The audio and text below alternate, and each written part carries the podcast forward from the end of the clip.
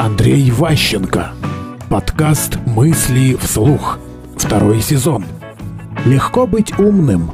Очень легко быть умным в начале. Очень легко говорить, у вас не получится, вы это не посчитали, вы это не учли, вы это не сделали. Это сильная, правильная, четкая позиция, очень аргументированная. А те, кто что-нибудь делают, они всегда находятся в положении уязвимой. А я сделаю, будет хорошо, будет. Откуда ты знаешь? Кто докажет? Есть какая-то аудиторская проверка? Есть что-нибудь? Нет у тебя, свободен.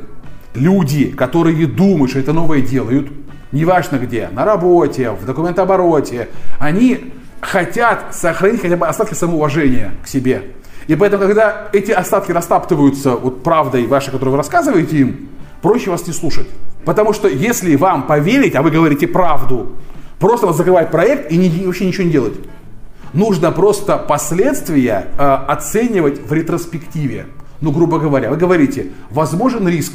Да, он возможен. А какова вероятность? 100%, 50%, 30%.